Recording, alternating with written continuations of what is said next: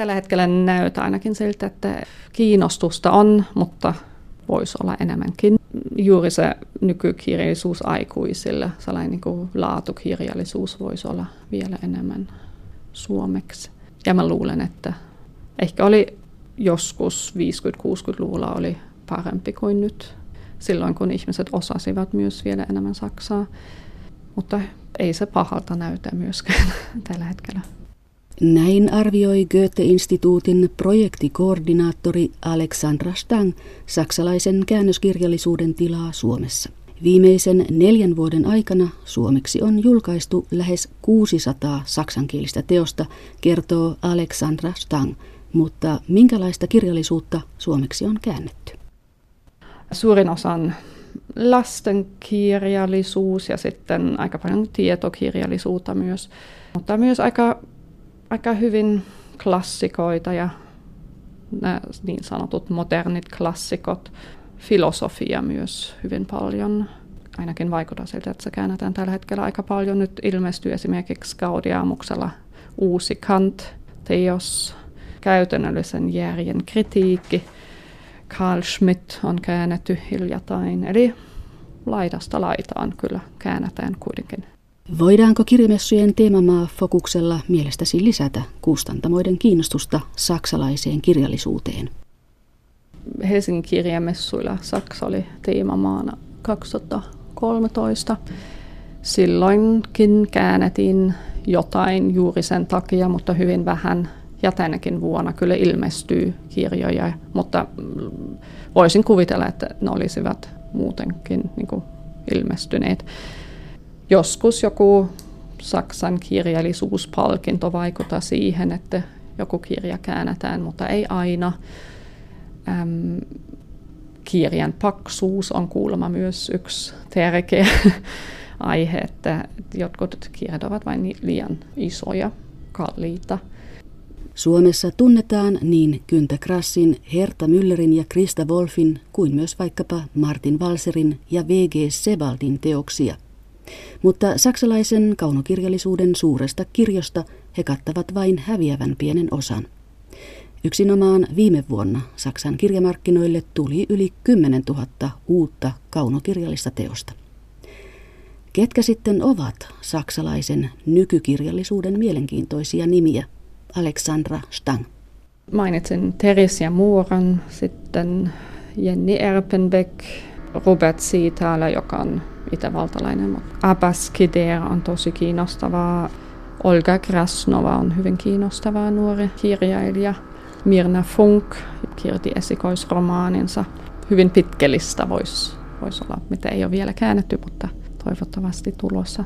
Tässä kirjakerho-ohjelmassa ollaan saksalaisen nykykirjallisuuden parissa. Ohjelmassa tutustutaan Jenny Erpenbekin, Mirna Funkin ja Stefan Mosterin uusimpiin romaaneihin. Erpenbeck, Funk ja Moster kuuluivat vastikään pidettyjen Turun kirjamessujen kirjailijavierailijoihin. Kirjamessujen teemamaana oli tänä vuonna Saksa. Aluksi kuulemme Jenny Erpenbeckin tuoreimmasta Gen Ginke Gangen romaanista – Saksalaisen nykykirjallisuuden merkittävimpiin kirjailijoihin lukeutuvan Jenny Erpenbeckin teos herätti ilmestyessään vilkasta keskustelua kirjailijan kotimaassa. Pakolaisteemaa käsittelevä romaani ilmestyi vuonna 2015, juuri samoihin aikoihin, kun suuret pakolaisvirrat saapuivat Eurooppaan. Ich hatte das Gefühl, dass die Flüchtlinge eigentlich schon recht lange da sind und dass es äh, erstaunlich wenig Interesse dafür gibt. Minulla oli se tunne, että pakolaiset ovat olleet keskuudessamme jo pitkään, mutta kiinnostus heitä kohtaan on hämmästyttävän vähäistä. Mielestäni pakolaisteemaan liittyy kysymyksiä, jotka koskettavat myös meitä. Siksi halusin tarttua tähän aiheeseen. zwar die Kenntnis dieser äh, Huomasin myös, että pakolaisista tiedettiin lähipiirissäni vain vähän. Jotkut olivat kuulleet pakolaisten salakuljetuksista ja merellä uponneista veneistä, mutta itse asiassa emme tienneet aiheesta juuri mitään. Meillä ei ollut mitään tekemistä pakolaisten kanssa. keine konkreten Erfahrungen, keine Begegnungen, es gab kein, äh, keine, kein wirkliches Wahrnehmen. Jenny Erpenbeck kävi tapaamassa pakolaisia berliiniläisessä vastaanottokeskuksessa. Kirjailija tutustui nuoriin afrikkalaismiehiin, jotka ovat kaikki kaukana kotoaan ja heille täysin vieraassa ympäristössä. Mich hat interessiert zum einen, was es für Leute sind, auch tatsächlich die Frage, wie die mit der vielen Zeit umgehen, Halusin tietää, minkälaisia ihmisiä pakolaiset ovat ja mitä he tekevät ajalla. Pakolaiset, kun eivät saa tehdä töitä. Samoin minua kiinnosti se, minkälaista heidän elämänsä oli ennen, kuin heistä tuli pakolaisia. Sind natürlich ganz normale Leute gewesen, die eine Arbeit hatten, Familien hatten, Kinder hatten. Inzwischen gibt es natürlich auch mehr... Suurin osa heistä vietti täysin normaalia elämää. He kävivät töissä, heillä oli perhe ja lapsia – nyt tiedämme pakolaisista jo paljon enemmän, mutta kun aloitin vuonna 2013 kirjoittaa romaania, heistä ei tiedetty käytännössä mitään. He olivat vain pakolaisia. Jenny Erpenbeck ei halunnut kirjoittaa fiktiivisistä pakolaiskohtaloista. Erpenbeckin romaani on vahvasti dokumentaarinen. Ich habe meistens die Geschichten im Großen Ganzen so gelassen, wie sie waren. Ich habe teilweise ein bisschen was noch reingenommen, was ich von anderen gehört hatte, mal hier ein Satz und mal da ein Satz. Käytin kuulemiani tarinoita lähes sellaisenaan. Jos saa käyttöönsä todellisia elämäntarinoita, ne on mielestäni annettava myös lukijan luettavaksi. En myöskään halunnut alkaa keksiä päästäni maailman tapahtumia, jotka ovat minulle vieraita. En tuntisi itseäni vakuuttavaksi, jos kirjoittaisin vaikkapa sodasta, sillä en tiedä siitä oikeasti yhtään mitään. Todellisten tarinoiden kautta Lukija saa paljon enemmän tietoa siitä, mitä nämä ihmiset ovat kokeneet. Erpenbekin romaanissa maahanmuuttajat tulevat Gaanasta, Nigeristä, Nigeriasta ja Malista. Mutta mitä me oikeastaan tiedämme näistä maista? Romaanin päähenkilö Richard joutuu tunnustamaan, että hän ei tiedä edes näiden maiden pääkaupunkien nimiä. Richard on vastikään eläkkeelle jäänyt muinaisten kielten tutkija – joka kiinnostuu pakolaisteemasta sen jälkeen, kun hän on käynyt protestoivien pakolaisten telttaleirillä Oraanien platsilla. Richard ist in der Hinsicht mir verwandt, auch in seiner, in seiner Neugier. Er ist daran gewöhnt, neugierig zu sein als Wissenschaftler. Also er ist natürlich jemand, der mit Zeit immer produktiv Ricardissa on tietyssä mielessä samankaltaisuutta itseni kanssa. Myös hän on utelias ja haluaa tietää asioita. Tutkijana Richard on tottunut käyttämään aikaansa produktiivisesti. Hän ei voisi istua aurinkotuolissa tuntikaupalla.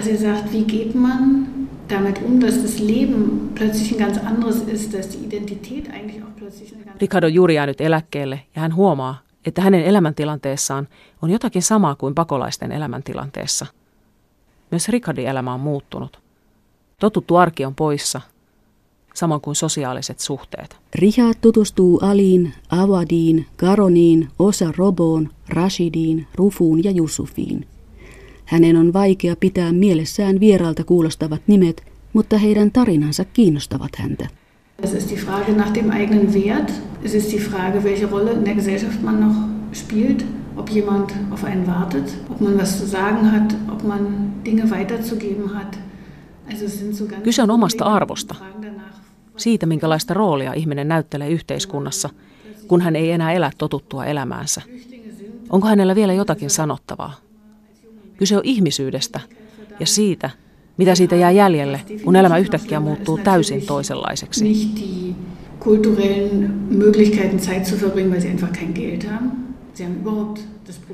Pakolaiset eivät myöskään elä totuttua elämäänsä. He joutuvat olemaan toimettomina – Heillä ei ole mahdollisuutta osallistua kulttuuritapahtumiin, koska heillä ei ole rahaa. Heillä ei ole ylipäätään rahaa elämiseen. Romaanissa tarkastellaan myös maahanmuuttajiin kohdistuvia ennakkoluuloja. Sellaisia, kuten vaikkapa, että maahanmuuttajat tulevat Eurooppaan vain saadakseen sosiaaliapua. Tai että pakolaisten kalliit älypuhelimet ovat varastettuja. Erpenbeck kyseenalaistaa omia asenteitamme.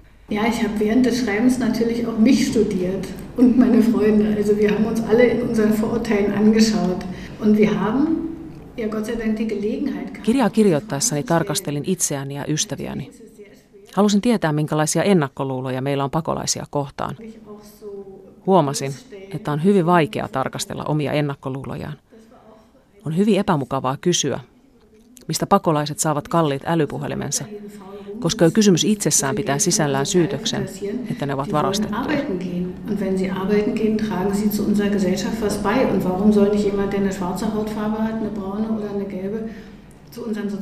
Pakolaismiehet, joihin olen tutustunut kirjaa tehdessäni, haluavat saada työtä. He eivät suinkaan halua lojoa toimettomina sohvalla ja rahastaa sosiaaliapua. En ymmärrä, miksi he eivät saa olla osallisena yhteiskunnassamme.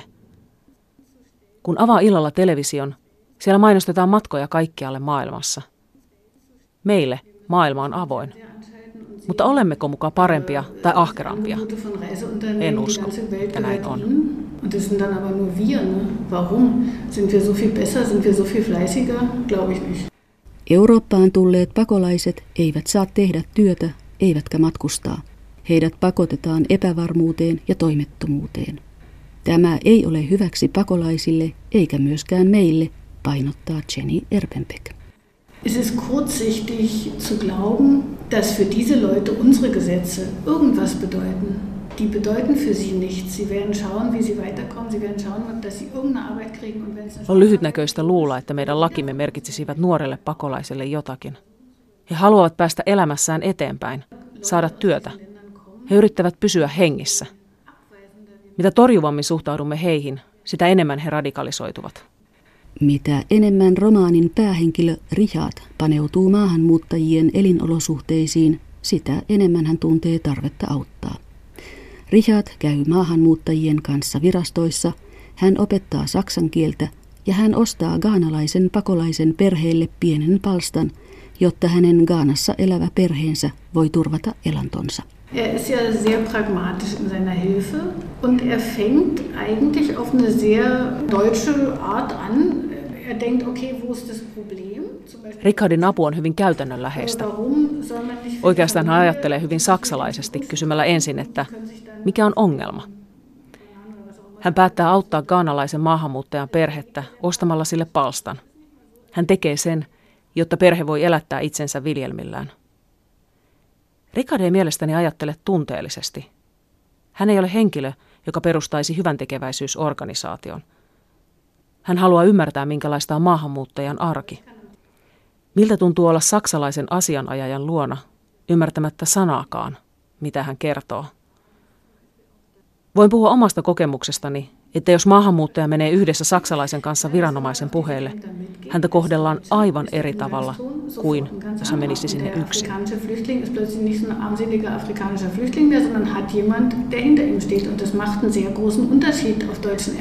Päähenkilö Richard oppii maahanmuuttajien kautta paljon. Avoimeksi jää se, mitä Richard pystyy lopulta välittämään nuorille afrikkalaismiehille.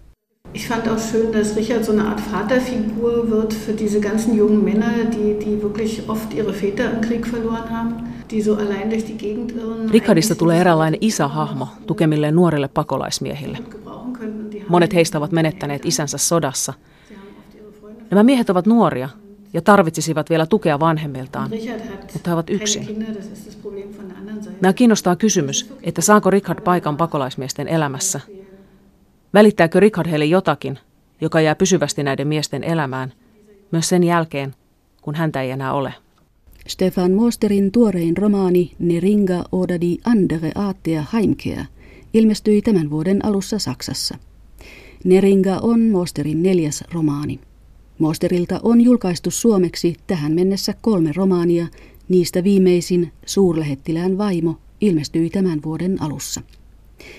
Neringan päähenkilö on Lontoossa työskentelevä IT-alan asiantuntija, joka alkaa tutkia omaa ja perheensä menneisyyttä. Päähenkilön matka menneisyyteen on tietyssä mielessä myös Stefan Mosterin matka omille juurilleen, sillä romaanin päähenkilön isoisä on kirjailijan oma isoisä. Mä rupesin miettimään mun oma isoisän tarinaa. Ja just sitä yksityiskohtaa, että, että hän oli kivimies, joka oli kuulemma, tai ainakin mä muistan sen, niin ainoa omassa kaupungissa, joka pystyi, siis isänsä kanssa vielä tekemään kivetystä puusta. Ja sitten jotenkin olin tietoinen tästä asiasta, sitten mä löysin semmoisen tieton sodan ajasta, kun mä ensin, siis mun kotikaupungin kaupunkia pommitettiin. Ja me luin, että just siellä, missä oli puukivetystä, ne katut palasivat niin kuin aivan erityisesti. Ja siitä syntyi semmoinen hyvin erikoinen kuva, että tämä mun iso isä, joka oli niin kilttimies, teki sitä kovaa, mutta rakentavaa työtä, josta on hyötyä ihmisillä. Ja että just tästä viattomasta työstä syntyi inferno. Ja se oli vain sellainen kova äänen kuva, jos niin voi sanoa, että mä rupesin miettimään. Ja sitten mä tutkin vähän isoisän äh, historiaa ja sitä, mitä minä muistin ja mitä mulle kerrottiin. Ja huomasin, äh, kun yritin sitten varmistaa asioita, että on paljon aukkoja, paljon vääriä tietoja. Ja siitä lähten sitten kehittämään tarinaa, joka käsittelee sitä kysymystä, että kuinka luotettavia ovat ne tiedot, jotka meillä on omasta suvusta. Ja ähm, niin mihin me rakennamme muut niin kuvia meistä itsestä. Siis dokumentti oli tosi vähän ja sitten totta kai haastattelin äitiäni ja, ja kävin arkistoissa ja niin edespäin ja huomasin, että monet tärkeät keskeiset asiat ovat, olivat ihan vääriä tai muistettiin väärin ja niin edespäin. Ja se tarkoitti, että jos piti sitten kertoa tarinaa, se pitää keksiä kaikki itse. Isoisän kuva riippuu siitä, mitä minä niin kuvittelen tavallaan, että siitä tuli legenda. Kaikki, mikä niin sanotaan romaanissa siitä isoisästä, on itse asiassa mun isoisä. ei ollut välttämättä tarkoitus alusta asti, mutta, mutta huomasin, että se on ainoa tapa saada sen toimimaan. Kun mä pidän mielessä kaikki nämä asiat, jotka minä tiedän ja kaikki kokemukset, jotka mulla oli ja kaikki ne kuvat. Se on hyvin henkilökohtainen romaani. Eli sillä puolella se on hyvin henkilökohtainen romaani, kyllä. Tämä isoisä on hyvin maanläheinen, hyvin, hyvin käytännöllinen ihminen. Ovatko nämä niitä piirteitä, jotka tavallaan tekevät tähän minäkertojaan niin suuren vaikutuksen, että, että tässä isoisästä tulee oikeastaan jonkinlainen esikuva hänelle? Joo, hän on, niin, hän on jotenkin niin läheinen ihminen, mutta kuitenkin niin kuin toisesta maailmasta. Siis se päähenkilö on IT-alalla äm, töissä ja hänen työstä ei jää jälkeä ollenkaan, kun taas isoisä teki katuja ja ne ovat jäljellä edelleenkin. Ja tästä siis ihan niin kuin ohimennen siinä romaanissa niin puhutaan myös siitä, millä tavalla meidän käsitys työstä on muuttunut. Mutta siis se iso isä oli sellainen, mikä oli, koska siis sellaisia ne ihmiset silloin olivat, jotka syntyivät tuot, hän syntyi 1901 itse asiassa, siis kristillinen ympäristö ja, ja käsityöläisten äh, suvussa, että nämä arvot olivat selkeitä, ne tavat vietä elämää olivat selkeitä ja yksinkertaisia. Neringa on kirjan nimihenkilö ja Neringa on liettualainen nuori nainen, joka siivoaa minäkertojan asuntoa. Neringa on se henkilö oikeastaan, joka laukaisee myös tietyn kehitysprosessin minäkertojassa. Mikä tekee Neringasta sen henkilön, joka onnistuu tässä, että minäkertoja alkaa miettiä omaa elämäänsä, että hän myös alkaa kehittyä ihmisenä. Psykoterapeutit ja, ja kaikki muut ovat oikeastaan aiemmin tässä epäonnistuneet. Neringa edustaa aivan erilaista paradigmaa. Siis hän on nuorempi, hän on 18 vuotta käytäjän nuorempi. Hän tulee Lietuasta, että hänellä on aivan erilainen tausta ja hänellä on aivan erilaisia odotuksia elämästä.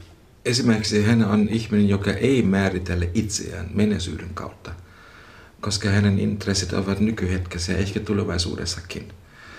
Hän täytyy jotenkin irtautua vähän omasta taustasta, jota pystyy niin vietämään sitä kansainvälistä elämää, jota hän kaipaa.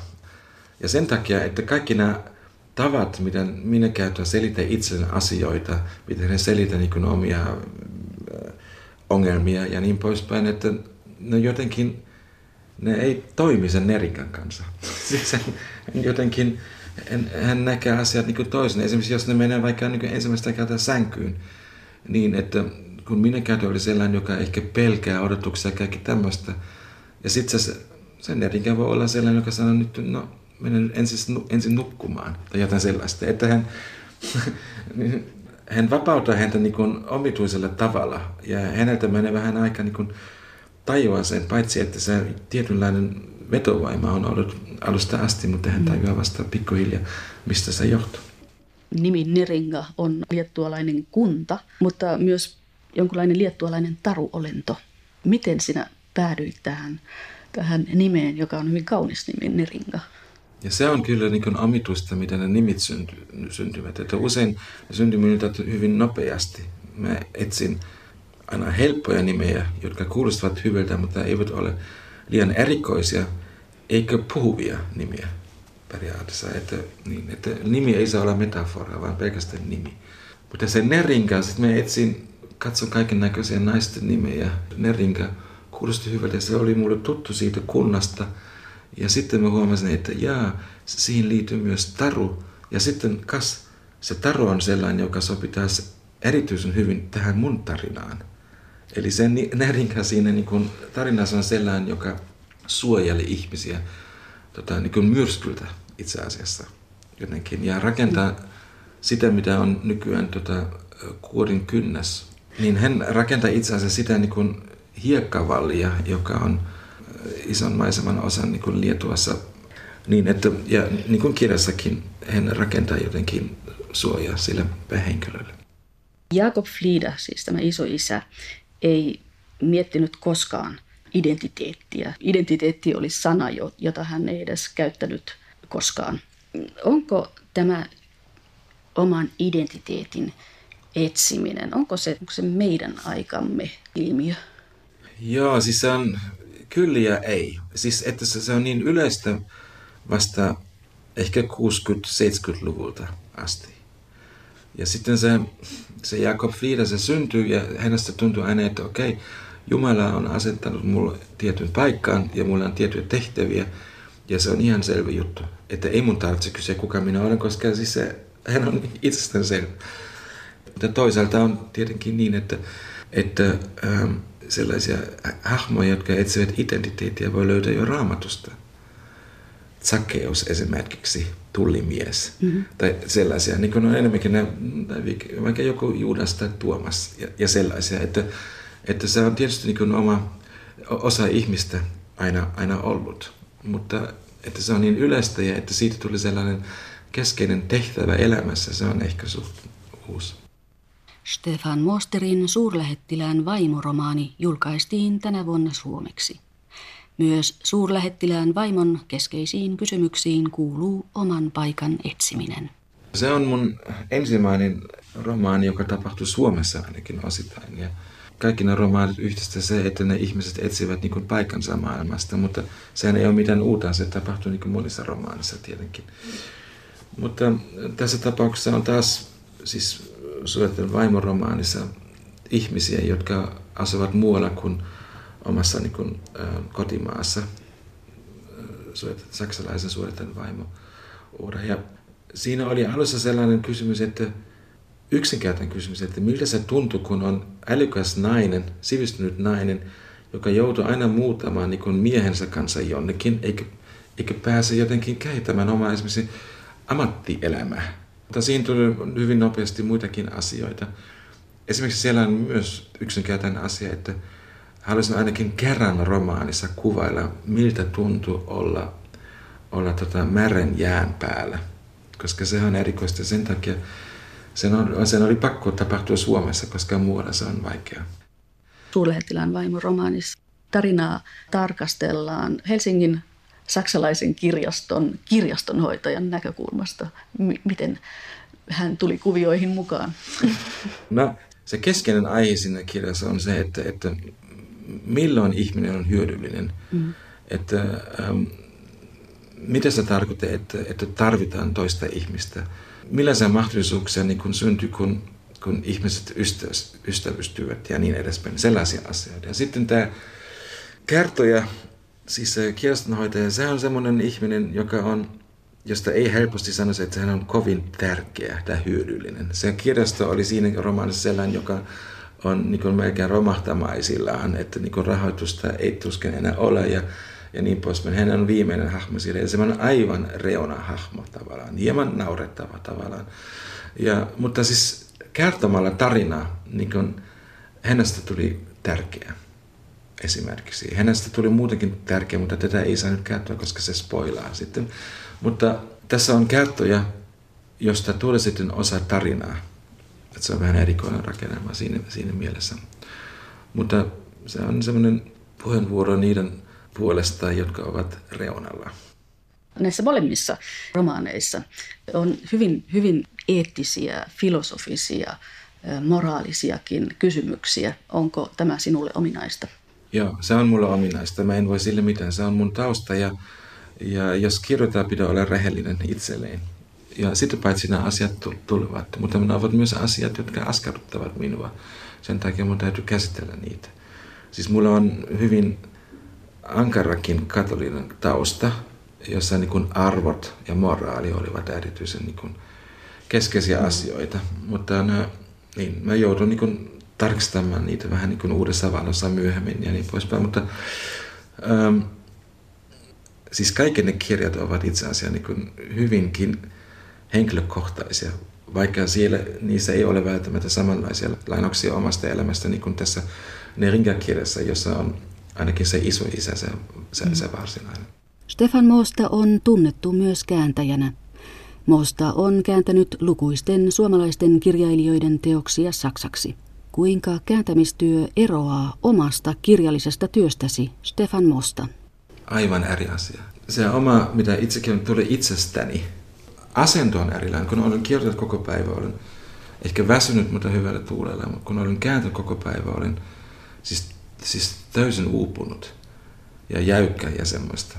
Mutta totta kai on, on yhtäläisyyksiä esimerkiksi, että millä tavalla niin rakennetaan lauseita ja sellaista, totta kai. Mutta oman sävyn, oman kielen löytäminen on aivan eri asia kuin jonkun toisen eh, sävyn niin löytäminen. Ja ähm, sitten kun käännän, mun täytyy tehdä oikeutta sille toiselle henkilölle, kirjailijalle, ja siihen liittyy paljon vastuuta esimerkiksi. Ja se on myös se on monimutkaista, se on kognitiivisesti aika haastava asia ja omia kieltäminen on niin kuin helpompi jopa tavallaan. No, siinä on muita vaikeuksia, mutta se on lähinnä vapauttavaa ja jotenkin siinä teen työtä niin kuin omien asioiden kanssa. Se vahvistaa niin kuin itseäni melkein sitä omaa jotenkin. Ja ei tunnu siltä, että, että minulta viedä energiaa, kun taas kun kääntää, niin kun laittaa tosi paljon energiaa siihen työhön ja sen toisen, toisen kirjan puolesta.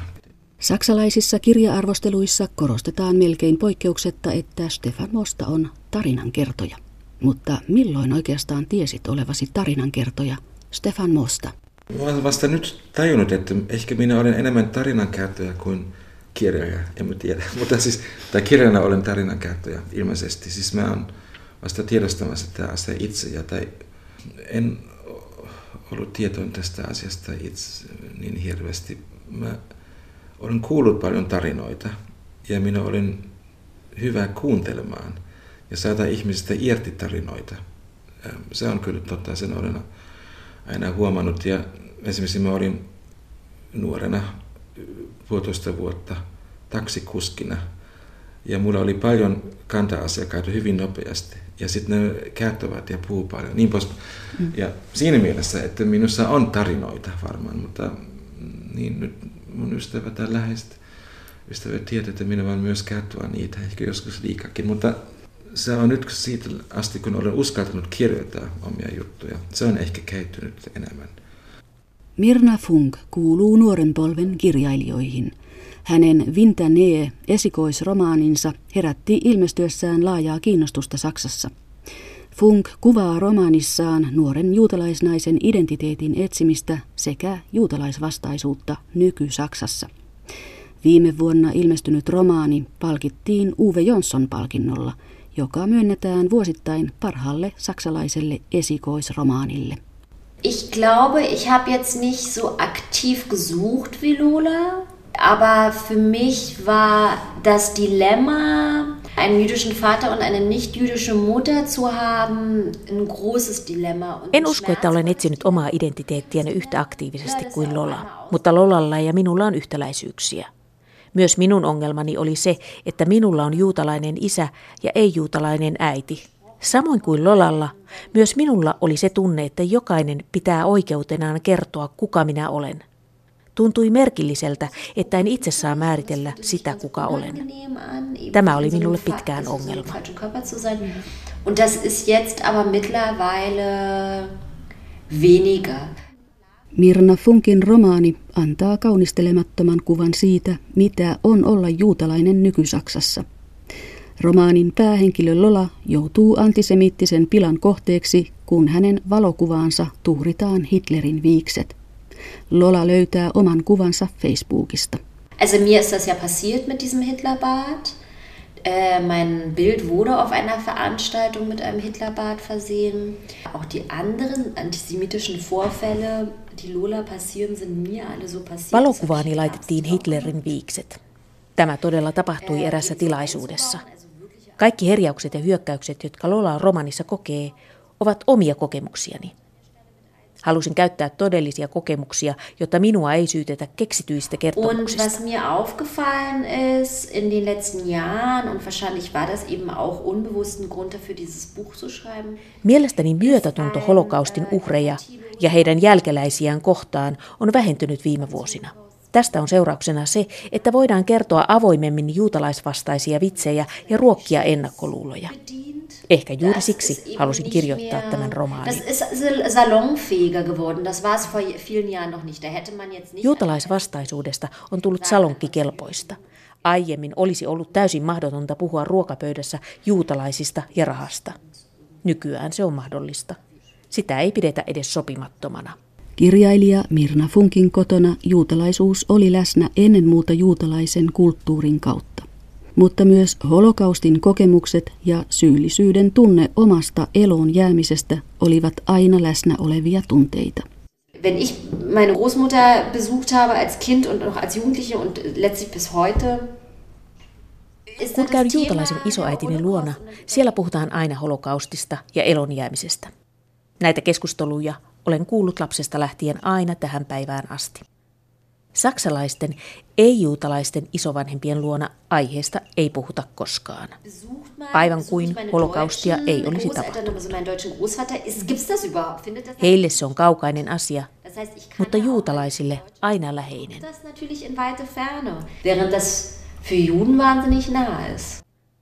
Useimmat pitävät juutalaisvastaisena sitä, kun sanotaan juutalaiset joutavat kaasukammioon sen sijaan he eivät pidä juutalaisvastaisena sitä, jos sanotaan, että juutalainen pääoma kontrolloi mediaa. Mutta myös tämä on antisemitismia. Juutalaisvastaisuus on saamassa uusia piirteitä. Schauspielerin im Roman, die Lola erklärt, was sie mit ihr machen würde, würde jetzt nochmal das Dritte Reich sein. Romanissa naisnäyttelijä sanoo Lolalle, mitä hän tekisi Lolalle, jos vielä elettäisiin Natsi-Saksassa. Hän toteaa, että hän tekisi Lolan pääkallosta keittokulhon ja hänen jaloistaan jalkalampun varren. Näin sanoi itse asiassa eräs tuttavani minulle. Tuttavani ei koskaan myöntäisi olevansa juutalaisvastainen, mutta tosiasiassa hän on kansallissosialisti. Lolan juurettomuuden tunne selittyy osaltaan myös hänen perhetaustallaan. Lola on kasvanut juutalaisten isovanhempiensa luona. Lolan isä Simon on jo vuosia sitten muuttanut Australiaan ja äitiinsä Lola pitää yhteyttä vain silloin tällöin. Simons Figur ist die Figur eines Second Generation Jew. Also es gibt unterschiedliche Second Generation Traumata. Und es gibt unterschiedliche ähm, Reaktionen auf the second generation Simon edustaa toisen sukupolven juutalaista. Toisen sukupolven juutalaisilla on erilaisia traumoja. Simonin trauma on se, että hän on jo lapsesta lähtien elänyt surun ja syyllisyyden tunteen kanssa. Tästä traumasta kärsivät lukuisat toisen sukupolven juutalaismiehet. He kantavat mukanaan taakkaa, jota he eivät kestä – Oikeastaan he eivät kestä elämää. Heidän on pakko paeta, jotta he eivät joudu käsittelemään kipeitä teemoja. Simonin kaltaiset henkilöt ovat aina pakotilassa. Lola etsii juuriaan kotimaassaan Saksassa, mutta myös Israelissa. Sinne hän lentää kesällä 2014 ja joutuu keskelle Israelin ja Palestiinan konfliktia. Myös kirjailija Mirna Funk oli kesällä 2014 Tel Avivissa, kun Gaasan sota alkoi. Ich war ja viele Jahre in Israel, aber ich war eben noch nie während des Krieges da. Also es gab einen Moment, wo ich das wirklich nicht mehr ausgehalten habe. Am Anfang war es so, dass die Hamas, ähm, die haben so, die hatten Zeitsünder an den Raketen. Olen käynyt useita kertoja Israelissa, mutta en ollut koskaan aiemmin ollut siellä sodan aikana. Gaasan sodan alussa Hamas laukaisi ajastimella säädettyjä ohjuksia. Ohjukset laukaistiin aamulla, päivällä ja illalla.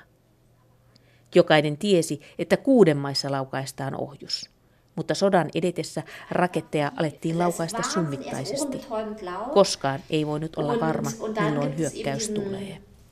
Knall, einen ganz lauten Knall und dann gibt es nochmal so ein Boom, also so, eine, so ein Wummern, so eine Vibration, so ein Wummern. Und dann weiß man, dass es vorbei ist. Und das ist Ohjushyökkäyksestä syntyi mielettömän kova ääni. Tuntui kuin palokunta olisi ollut huoneessani. Tämän jälkeen kuului kova pamahdus ja lopuksi alkoi värähdellä. Jonkin ajan jälkeen tätä on vaikea kestää. Sitä alkaa kuulla kaikkialla hälytyksiä, pamahduksia ja värähtelyjä. Lolan identiteetin etsiminen jatkuu, kun hän tilaa lennon Tel Avivista Bangkokiin. Bangkok sollte eben etwas sein, das sich völlig wie außerhalb von allem befindet, also außerhalb von Deutschland und außerhalb von Israel. Also so ein ganz anderer Ort in der Welt. Und trotzdem ist es aber so, Valitsin Bangkokin, Berliinin ja Tel Avivin rinnalle, koska se on paikka, joka ei liity Israeliin eikä Saksaan. Silti Bangkok on paikka, jossa Lola käy läpi lukuisia elämäänsä koskevia asioita. Ihminen voi matkustaa maailman ääriin, mutta omaa elämäänsä ei voi paeta. Se on aina mukana.